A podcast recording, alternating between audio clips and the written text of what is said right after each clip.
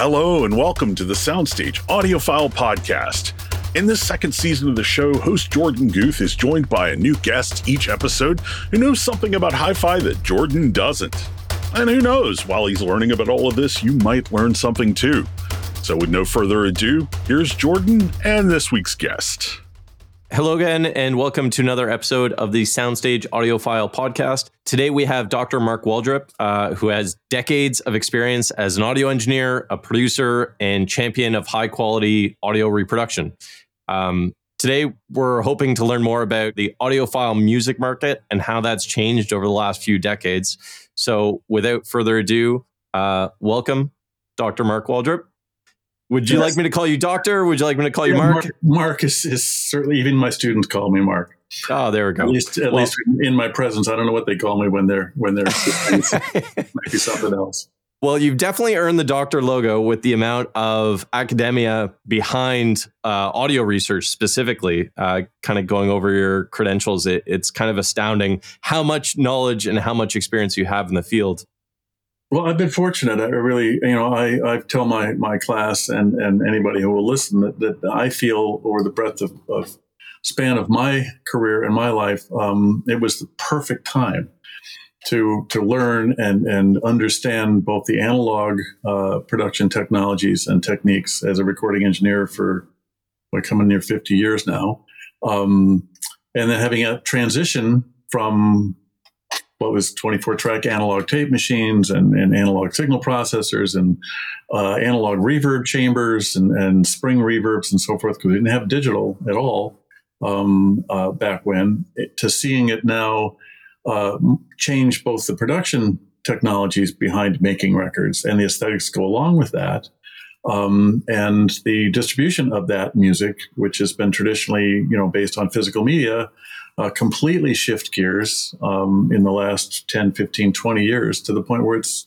it's actually you know uh, um, a non-starter for me to, to to participate in sitting at a table at a trade show and think that I'm going to break even selling physical discs anymore. Um, it's just not the same that it, as it as it was once was. Not that it's any less. Uh, the economics have shifted, um, and the the uh, the way things are being distributed now, uh, the whole spatial audio thing is a piece of it. High resolution music is a piece of it. Um, you know, uh, but I have really come down to and based on the the YouTube channel that I just recently started, probably within the last month or so, I consolidated a variety of YouTube channels that were dedicated to classical or country or jazz or one of the other formats genres, and I I put it all up under AIX Records and. Yeah found out that you need a thousand subscribers. So I kicked in a blog again, reached out to my community, and and within 24 hours we were over a thousand subscribers. And so now I'm I'm uh, official YouTube channel partner. Not that that means oh, there you go. into riches or anything like that, but um, it's a place that that that I am placing. Uh, my entire catalog. I sit here pretty much every day, and and and in the background, Rita Coolidge is being uploaded to my channel as we speak um, to make available the unique catalog that I have. Not only is it unique because it's high resolution, native high resolution audio recordings, but there's video with all yeah. the productions that I did as well. Uh, not live concert video, but concert or a private concert kind of thing, no audience present. So it seemed like YouTube was the perfect place to put that. Um, I had a Dave Mason track that I did for an EHX, EHX uh, convention or conference 2007 it's got almost 200,000, you know, views. People really like wild. to sit there and, and stream a piece of, of, of audio. Uh, and if it's got a piece of, of, video with it, all the better. So that's kind of where I'm at uh, these days. So there, there's a lot of like kind of paths that I could go down in conversation. Uh, the one that's kind of jumping off right off the, the bat is this um, dematerialization of audio. So I, if I'm not mistaken, like records or LPs were kind of from the 40s, and then we moved into to cassette tapes in the 60s, and then it was like CDs in the 80s, uh, and and kind of past that. Now we started getting into the the late 90s and the 2000s, where there was the MP3. Computers made a big push in the home, and then they're streaming. Um, it seems like the the progression of YouTube really is taking that streaming idea, but then adding another layer on top of that, adding the the video component um, to kind of enrich that experience further. Yeah, no, I think uh, other than you've got your decades a little bit shifted here and there. We we dealt with lacquer, uh, mono lacquer, although Blumlein had invented stereo back in the 30, 19, early 1930s. Um, we were really until we hit the microgroove LP in the 50s 50s. Have, okay. We didn't have stereo. So vinyl took over uh, lacquer, uh, 78s, and then 33 and a third, the microgroove r- records of the 50s. Um, in the 60s, it was it was vinyl LPs pretty much. Look, I was a kid in the in the 60s, and I had analog tape, but I was unusual. We did not have cassettes until probably the 70s, something like that. Oh, okay, okay. We, we started being able to to walk around with it. Uh, the CD didn't come around until 1982. So we were we were in vinyl and and reel to reel and cassette tape up until the early '80s, and it didn't take off. The first year of CD sales was less than ten thousand players. Um, it was a it was a remarkable technology, but people were were content with their their setups, and and it wasn't until people really started paying attention to the, the fact you could get the entire Ninth Symphony and didn't have to turn records over all the time. And you got this fidelity, quality, and random access and all these other positives, not to mention the fact that the audio quality is, is potentially very, very good, especially now that we've yeah. developed the A to D and D to A process to produce and deliver and distribute music of that, uh, of that specification, which is largely called standard resolution audio, CD quality at 44.1 16 bits is the standard by which we then either get high resolution above that or we get lo-fi below that in the MP3 lossy compression world. Um, when the iPod came out, um, and in the first part of the 20s, the 2000s rather, um, then we started dealing with file players. There were file players before that. The Rio was a was a file player, but it was really the disruption of Apple and Steve Jobs and the uh, digital files with illegal versions through Napster and MP3.com, and then making legal through through the iTunes store. Um, that that things started to to, to shift, um, but at that point we're dealing with limited bandwidth. We're, we're dealing with compressed files that that are, that are lossy, that don't have the full uh, high frequency, don't have the full dynamic range, are, are compromised to make room for the small pipe that we were pushing stuff through at the time. Now that bandwidth uh, opens up and continues to open up, I mean, the the the people over at my building now are doing a gigabit up and down um, yeah. into, into the into the studio, which was insane. It's it's expensive, especially on the commercial side of things, business side of things compared to home. But we have the bandwidth now to stream high quality audio and 4K video into our houses and watch any television program at any time, or watch and listen to any audio program at any time. Any so it was it was it was an attempt in 2000 with DVD audio and SAC to sort of replace the CD with things that bragged about higher resolution, better fidelity, or the potential for better fidelity, and uh, and surround sound, uh, the ability to, to, have 5.1 surround sound at that point. Um, and neither one of those formats, I was a, an adherent to the DVD audio specification because one bit DSD encoding for SACD is a non-starter for me. I just I can't tolerate the the the philosophical bent that we are going to digitize with one bit and, and limit your dynamic range and, or your frequency range and so forth. But marketing and and and uh, and money have a lot to say. So there are certainly a, a lot of SACD fans out there. Um, and if something came out on SACD, it was in surround, so be it. That's the way it was. But um, I created a catalog of of in 2000 of native high resolution audio recordings rather than going back into the catalogs as the major labels did, dredging out a 16 or a 24 track analog tape and hiring Elliot Scheiner or one of the big shot Grammy winning engineers to remix this stuff in surround. Um, that's old fi. That's lo-fi. Yeah. That's analog tape. Yes, analog tape can sound great, but every every time you take a, a tape and start from uh, a 24 track, um, Ken Caillat is a good friend. He did the Rumours record. 17 hours they were running the same tapes across heads and, and wore them out. All the oxide wore away, and they had to transfer the, the new recordings, the new overdubs against a safety copy of the drums because the drum sound is so dull. So we had this, this, these shortcomings that come with the analog formats that you don't have with with digital. Um, so I decided I would record a catalog of high resolution recordings, native high resolution recordings, which means my equipment at the time, which was obscenely expensive, and stayed in the digital domain. It was all 96K, 24 bit PCM. Um, and I went and I created a catalog of roughly 100 records with Ernest Franklin, the Nitty Gritty Dirt Band, Rita Coolidge, Paul Williams, Willie Nelson, just whoever would, would make themselves available and who could perform their music live. Uh, the traditional way that records have been done, that I certainly learned, um, was punching in and overdubbing adding a whole lot of parts to a basic track until you then finally get to the mixing stage. Because these records were were projects that had already been recorded, essentially, um, everybody knew what to play. So yeah. we go in and John Gorka comes and plays his tunes with a mandolin player and a bass player and a, and a couple of background singers, piano, and and we capture that as a live performance. There's so it's one take essentially. It's one, it's one take. Look, we would take them a couple of times, but it's basically a, a one pass through. You'd play from beginning to end, uh, and somebody would say thumbs up. We didn't even stop and went in and go in and listen. If everybody, if everybody was good with that take, then then we moved on because we made a whole album in three or four hours.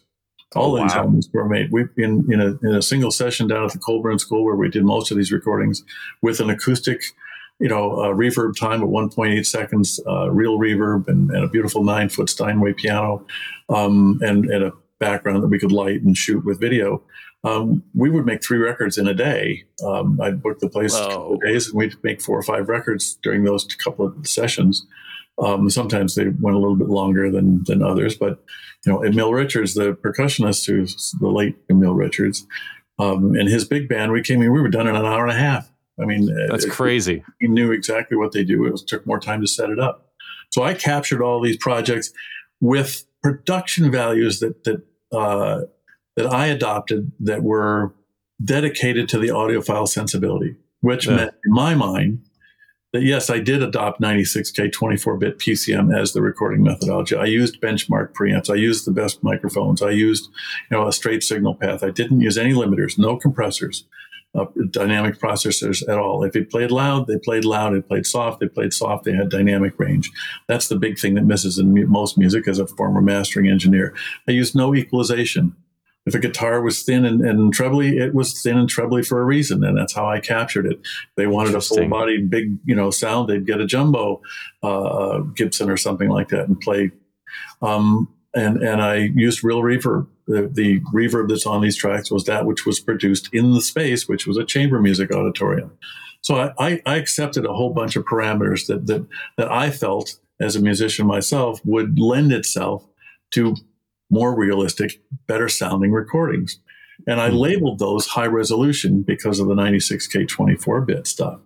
Uh, and people really liked what they heard. I mean, I, I mixed those records on my DVD disc. I never made CDs, but I put them on DVD discs and um, and made them available both in stereo and in surround. I'm a big fan of surround. I think it's far more impactful to move from stereo to surround than it is to move from 44.1 to, to 96K, for example.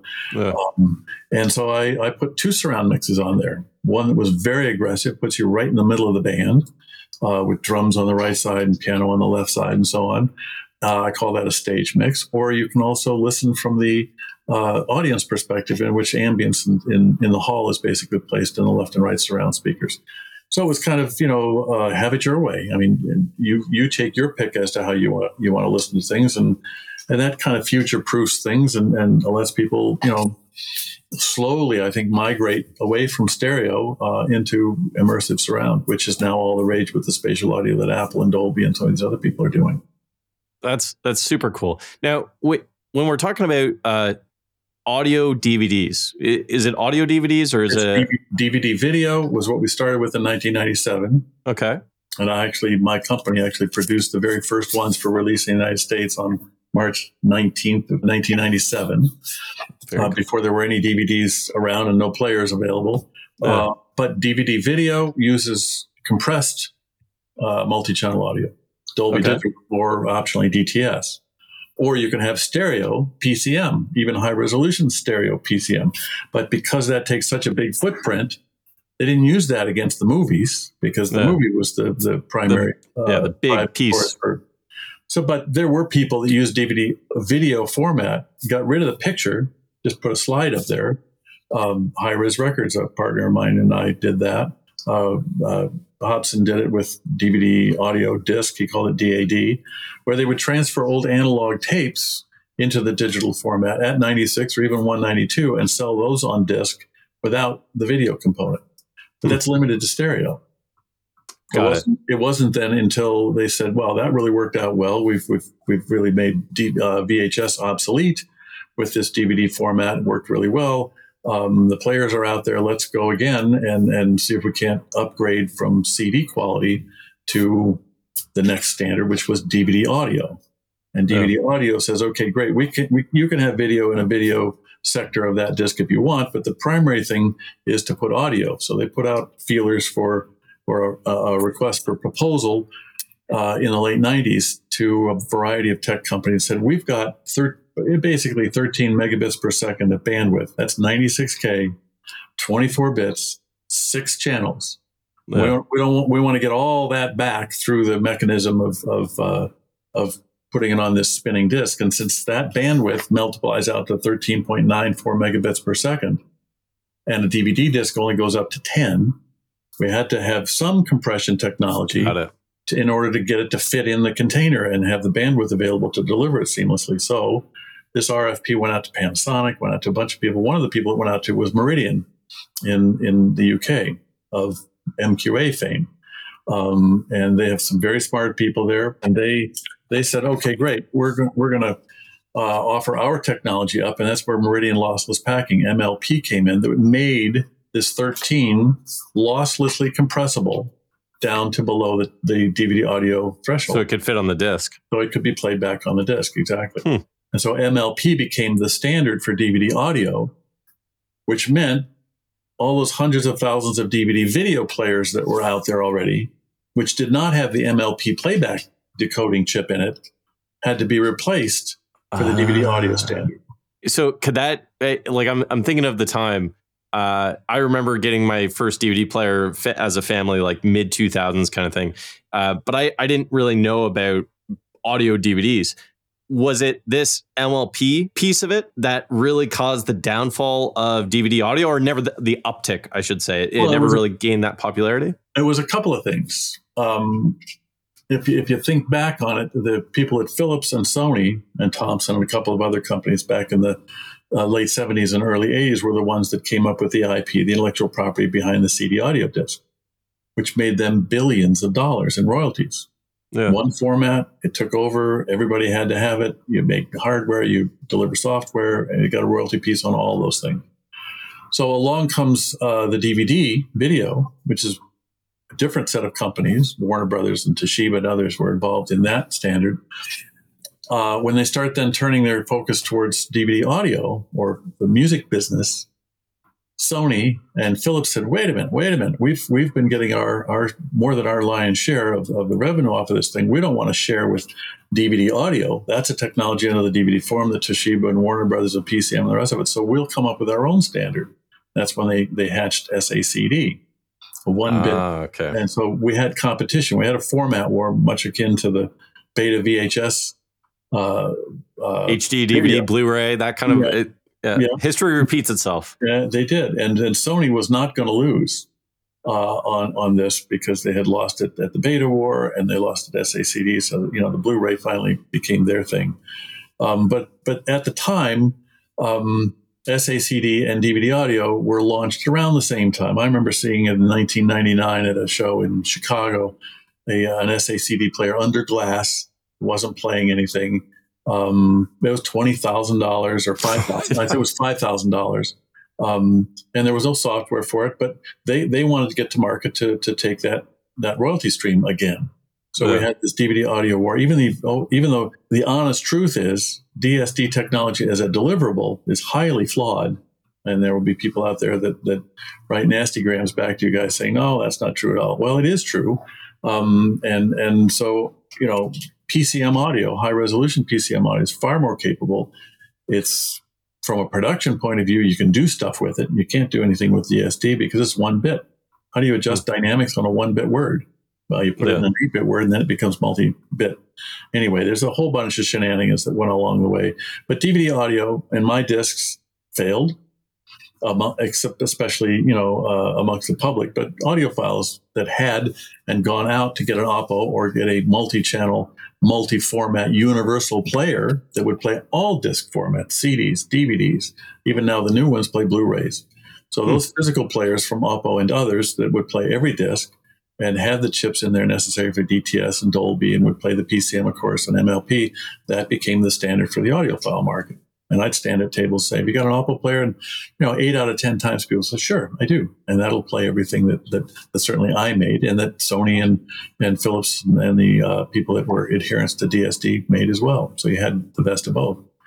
Um, but it wasn't very long thereafter that um, because of the, the war and the failure of those two formats, really, um, that that streaming started to to come into play, and and file based delivery, and so we moved. Uh, certainly, David Chesky and and his brother Norm and I and others, uh, Chad Kasem and so forth, we all started looking at, at downloads as the as the solution.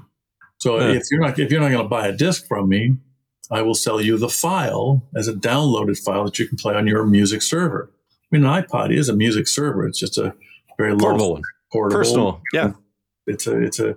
But there were very expensive Kaleidescape and and, and others made big you know uh, systems that were many tens of thousands of dollars music servers for the audiophile because you couldn't stream audiophile quality. They would instead allow you to download the files. And so I set up in 2007 the first, I believe, high resolution download site called itrax.com, I-T-R-A-X.com, which still exists. And all of the files and all the mixes, not the videos, but the audio files are downloadable as my master. They're PCM, you know, files and 96K 24-bit, and you get to choose whether you want a wave or a FLAC or, or a, uh, uh, surround mix or stereo mix.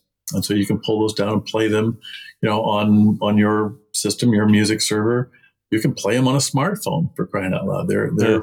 but they take up a lot of space, a lot more space. So you have this this this dilemma of more tunes um, and less quality, less fidelity, or fewer tunes and no compromise fidelity. And can you tell the difference? So, I mean, the trade off generally has been that we'll take lesser quality um, and have my entire catalog, you know, sitting on a 32 gig hard drive. Well, it, it's interesting because I think of the the masses and like even me getting my first iPod and, and kind of being introduced to all this stuff. Um, at the time, I was trying to fill up my one gig iPod. I was like, how can I like where can I get all this music? Okay, like download from iTunes. Like, how quickly can I fill this thing up? Um, quality at the time was never a consideration for me could have been partly the music I was listening to because you don't think of uh, like punk rock or, or, heavy metal or whatever as uh, as needing to have that high fidelity recording or, or, not as much like some of that grunge and the the clipping and stuff is, is almost part of the sound to a degree sure. But uh, as as i've gotten older the quality of the recording has become more and more important for me.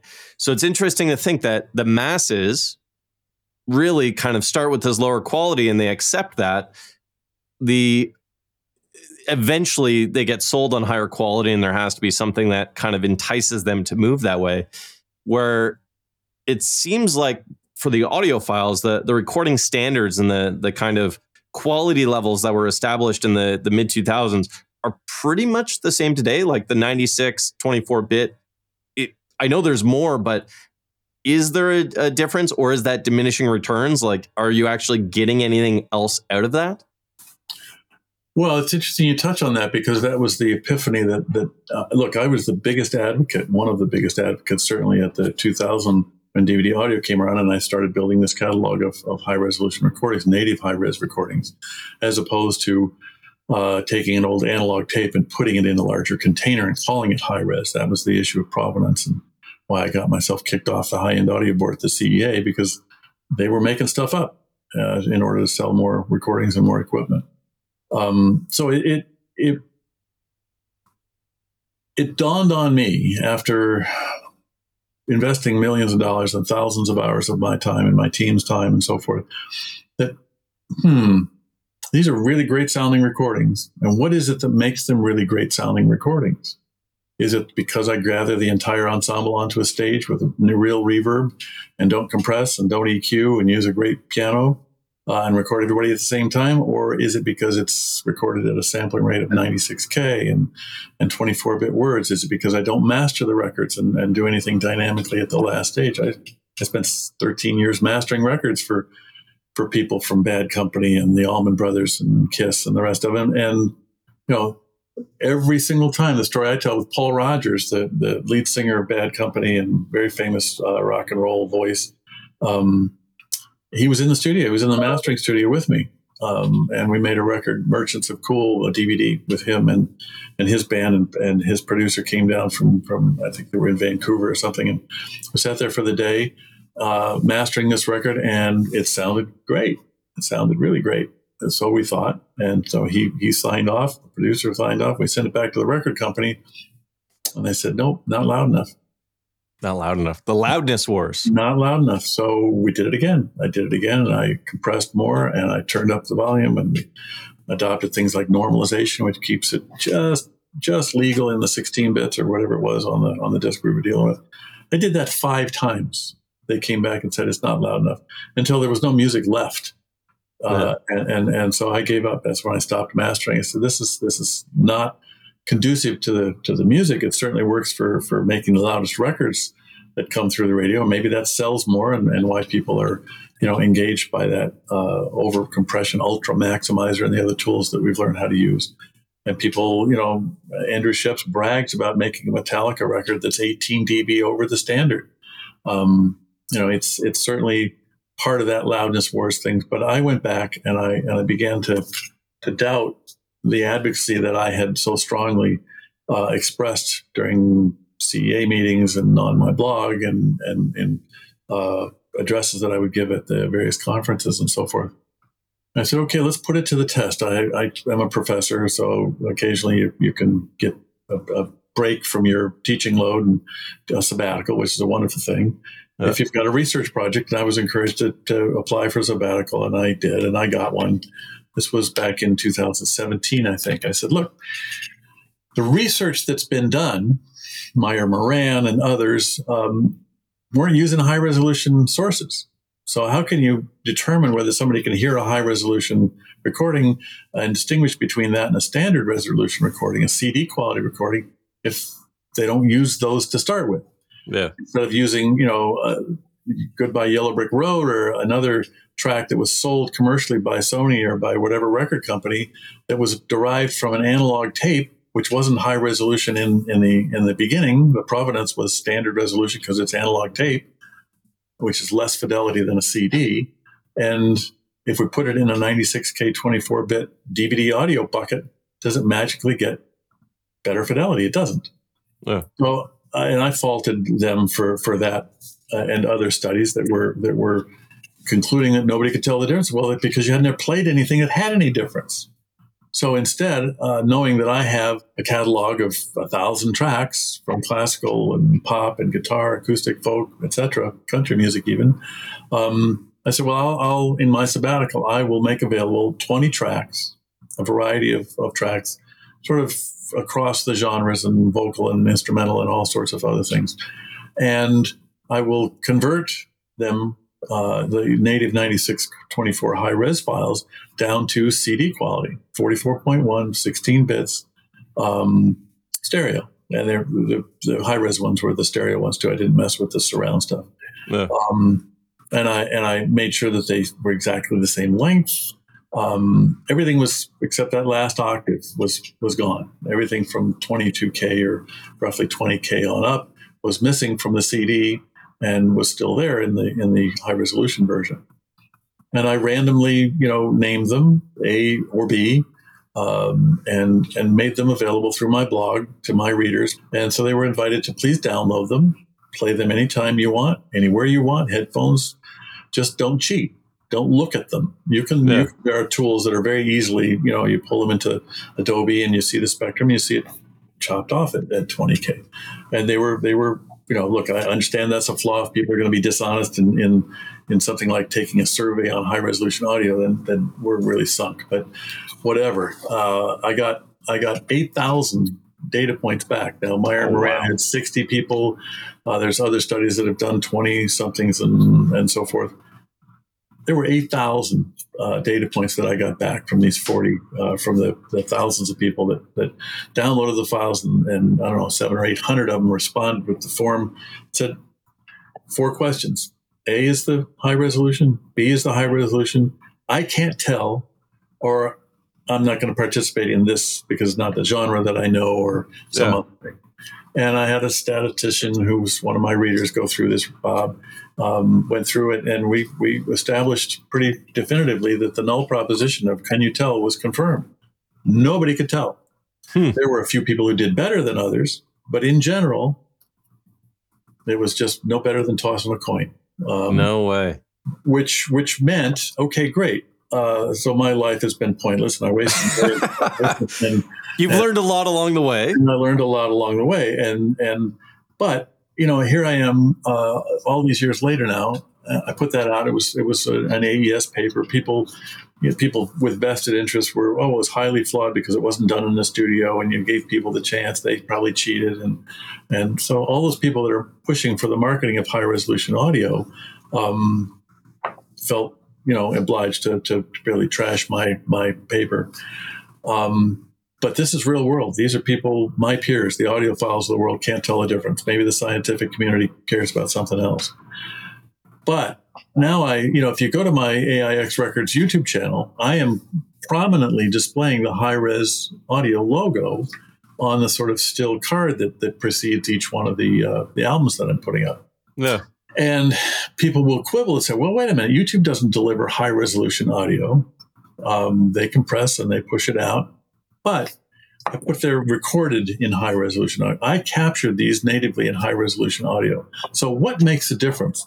If in fact we can't tell the difference between a CD quality and a, and a high, native high resolution recording, then there's no reason to give you the extra bandwidth other than to feel good. Two, um, YouTube can deliver virtually CD quality, Yeah. but the fidelity is baked into the production, not in the delivery container. If if if I have the dynamic range uh, intact from the time that I made Rita Coolidge singing higher and higher, and I don't master that record, and I don't compress the you know the dynamics on the drums or limiter or do some other games with EQ, and I deliver the sound that that, that was present in that room at the time, that's what I'm capable of delivering through the YouTube channel, and I think they do sound better. They do sound more uh, rich and, and have greater fidelity because they're not mastered because they were produced with high fidelity in mind from the production point and are, are then obviously limited by whatever the distribution channel is. But if you if you adopt the the standards that are that are requested by the record companies, like the the people that, that released the the uh, the Bad Company DVD all those years ago, they've already decided, and so has Warner Brothers and Sony and Universal and the rest of them, that the louder records sell more. Therefore, we want to produce louder records.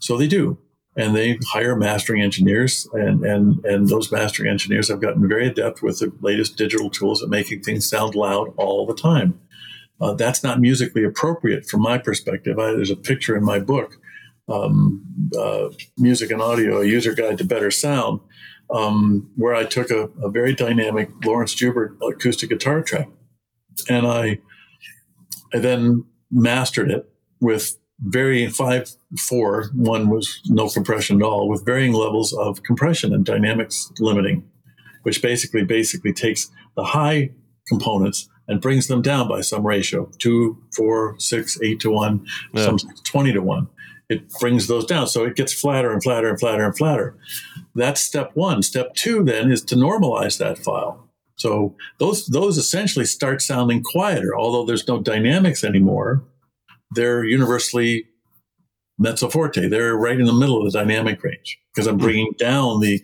the peaks, um, the louder sections that cross over a certain threshold. Then uh, there's a technology or a process called normalize.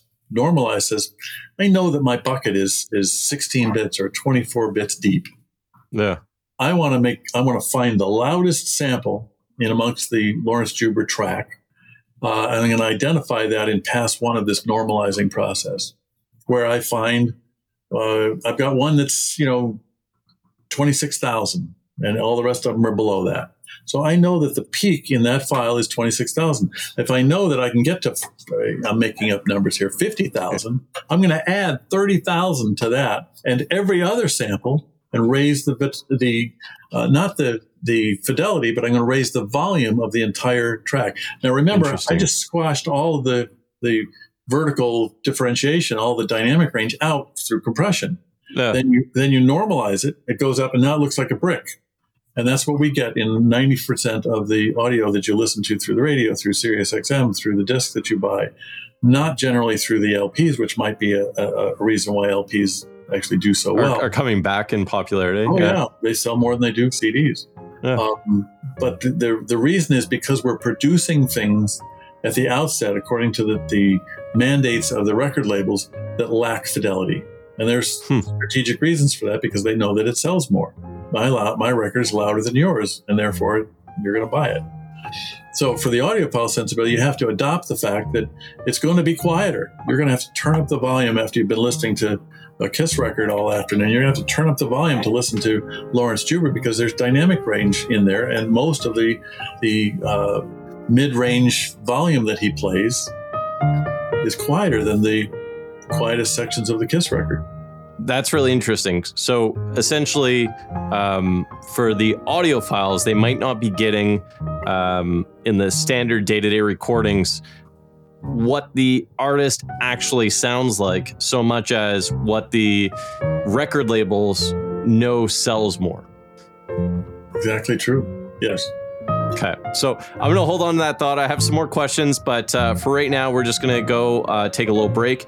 And when we jump back in, we can kind of kick off from there.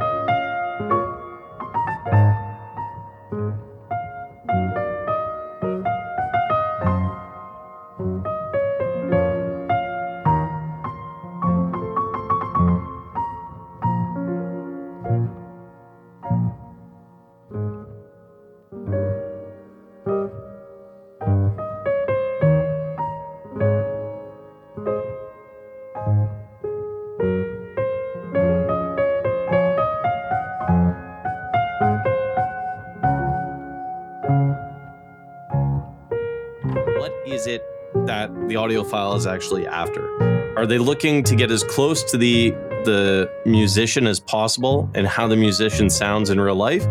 Or are they looking to get the kind of most out of their speaker system, the the most out of um, what their equipment can reproduce? And, and that's kind of like the the line of questioning that I was going to go down is is by the sounds of it the stuff that you're recording and how you're recording it is to get as close to the actual musician in the room as possible, not necessarily get the most out of their speaker systems, if that makes sense. Well, I don't think they're mutually exclusive. Um, when, when you talk about the capabilities of equipment, we, we, talk about distortion specification, we talk about speed and wow and flutter and, and uh, um, talk about dynamic range, you know, the, the ability to reproduce um, uh, louds and, and, soft both. Um, we talk about the, the accuracy of, of a speaker diffusing into the room so that you're, you're on track without having uh, losing frequencies because you're off axis on speakers and so forth. All those things are, the hardware people work really, really hard to to reproduce the content that the record companies and engineers like myself create. So your system is only going to be the only limits to your system right now is the fidelity that's in the software or the, the music that you play through that system. Hmm. The limiting factor is the disk, is the is the file, is the material that's being delivered through those speakers and so on.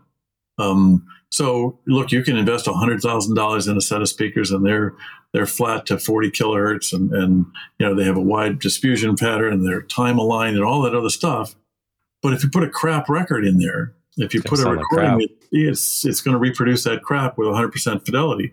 Um, so it's it's from from audiophiledom in, in in my world is I want to make sure that the sit down listen experience um, brings the that which music can do, which is is to to communicate immu- uh, intellectual and emotional uh, stimulation. Uh, I have a recording of, of Jennifer Warnes titled "So Sad" that that unfortunately I can't release it. She won't let me. She has re-recorded it, and her the recorded version that she's put out, I think, pales in comparison to the one that I have. Um, but it's it's it's a guaranteed, you know, uh, tug at your heartstrings every time you hear it. It's just really a beautiful, very sad uh, song performed by one of the artists, true genius singers of the of the 20th century, Jennifer Warnes. I, I it's a fabulous recording. I have the same thing from, you know, other artists, or you listen to a Stravinsky Firebird Suite, you know, with it's just incomparable to me to any other art form. I mean, you, you have this dynamism, you have this emotion. So if I can connect you with that, which means I have to capture it, and then you have to be able to deliver it. Yeah. So the question is to have a really great fidelity recording played through crap speakers. Is that preferable to having a crap recording played through really great speakers? Hmm. I have a friend who lives in the neighborhood, and and uh, we were to watch. I watched the, the Lakers lose another basketball game the other afternoon, and um, you know she's she's playing my AIX John Gorka uh, recording, which is sitting here on the desk. I finished his yesterday. Um, uh, I saw a stranger with your hair, or always, or blue chalk that, tracks on his record through basically just streaming through a a a small desktop speaker setup that's not stereo or anything, and it sounded really great. The emotion, Hmm. the the connection, the dynamic range was present even in this two hundred dollar playback device. So, in my estimation, it's far more important. In fact, it's singularly the most important component in your entire system is to have a really great recording. Uh, and sadly, most recordings are not great recordings. There are many really, really, really good recordings, but in the audiophile world, you know, we don't have access to the to the latest, greatest uh, pop records and so forth to produce in the ways that we want. Yeah. They're they're produced according to the formulas that make Taylor Swift and and others, you know, uh, millions and millions of dollars. Um, that's unfortunate. It's sad. That's why the audiophile sort of set apart from that. But people get so, you know, uh, entranced by cost, by advice from so-called experts that's ill placed, um, by the the myth of snake oil uh, cables and and you know eight thousand dollar power connectors to the wall. I mean, all that stuff is a bunch of hocus pocus, and, and I've shown it. Um, but they continue to, to fund these companies. One of those that that, that we talked about, uh, you know, offline was this whole MQA thing. The same Yeah. people, the same people behind Meridian Lossless Packing over in, in Great Britain, who came up with this really brilliant way of, of losslessly compressing that that uh, multi-channel audio down. They since licensed that when it came out on the Blu-ray to Dolby, and Dolby calls it Dolby True HD. They've enhanced it, they've added more channels, and and, and made it a very mature uh, codec. But it's still physically based off of a disc. On Blu-rays, I play a Blu-ray every once in a while. I got a bunch of them in front of me here, but you know that's that's again, as we said, the death of, of discs and physical media uh, warrants. Well, what do we do? That's not a format that's going to be streamed or delivered. So uh, very cleverly, uh, I think to, to make up with some really deficit years of, of, of negative growth, um, in if that's such a term, in the world of Meridian, the uh, the opportunity, as as was very clearly pointed out by the head of that company, is in streaming. So let's keep the streaming revenue piece through this thing called MQA.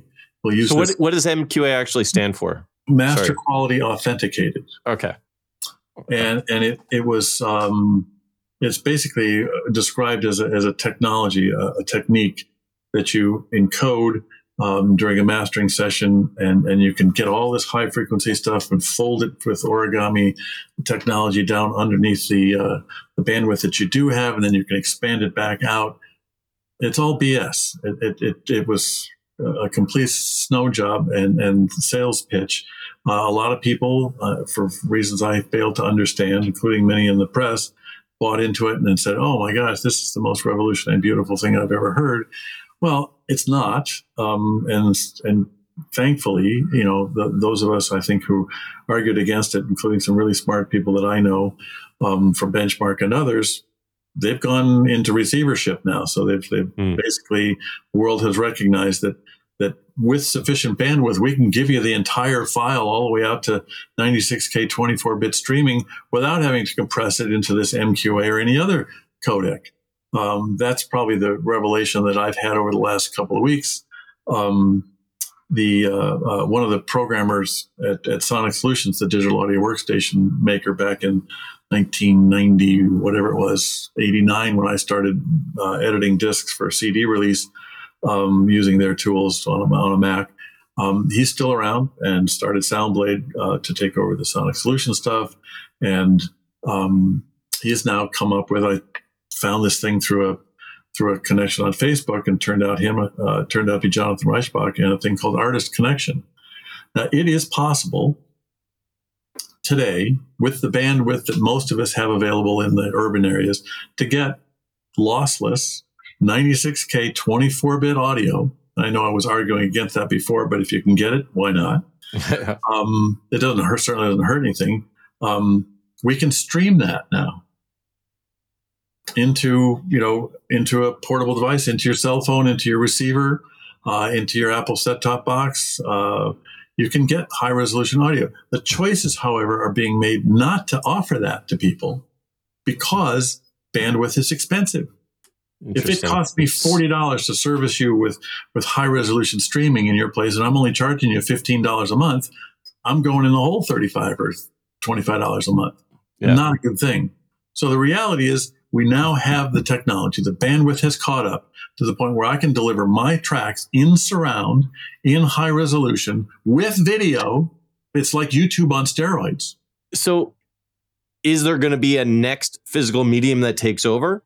It's there's no point whether whether we've got 4K or 8K video. It's just that's not how uh, consumers have have decided they want to experience their media. They want it anytime, any place. They're willing to watch a movie on a on a small screen of their smartphone, etc.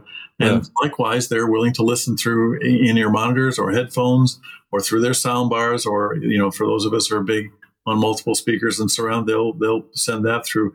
But it, it, it again is a matter of getting that material from a source that says it's not a shelf. I don't have to occupy half of my room with with LPs or CDs or or cassettes or anything else.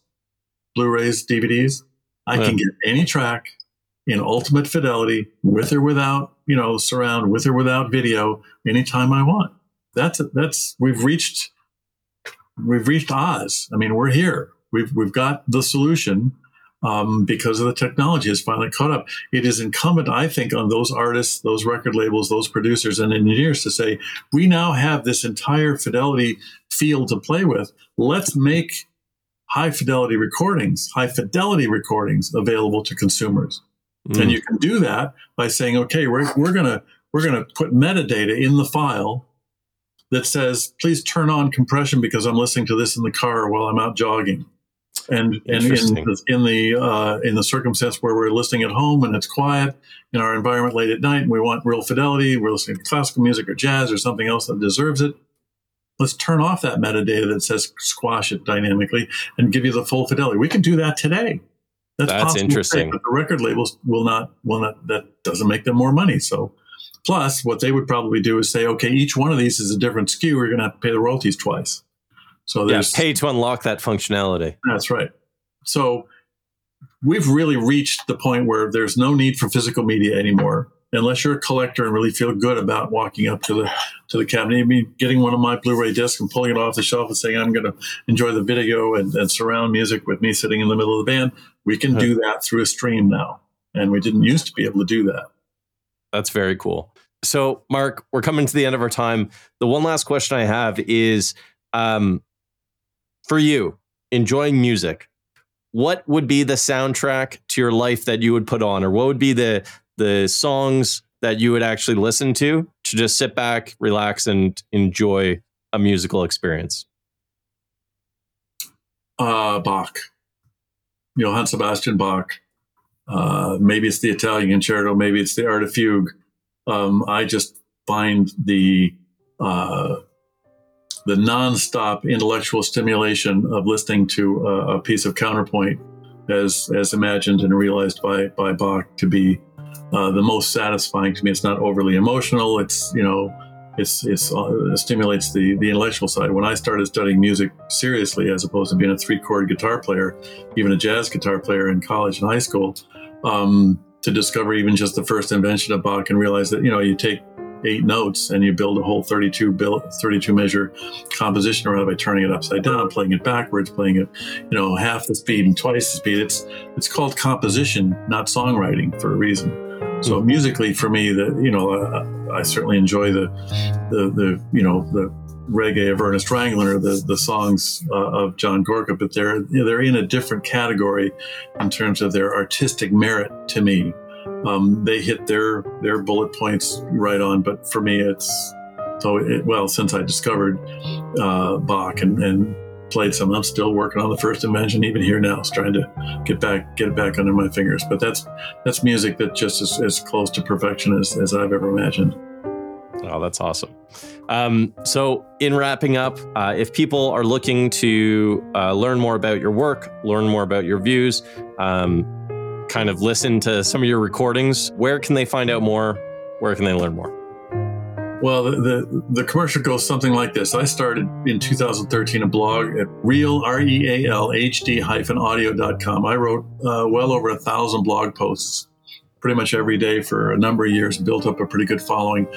Uh, I had some struggles medically and personally over the last couple years, so I hadn't really written and participated, but I'm, I'm kind of back on that. Um, the uh, the catalog of, of, recordings in physical format. If you want, really stick to discs, and I have some. The, the, racks behind me still have some of these discs that I can send out. Um, that's at AIXRecords.com. That's my record label.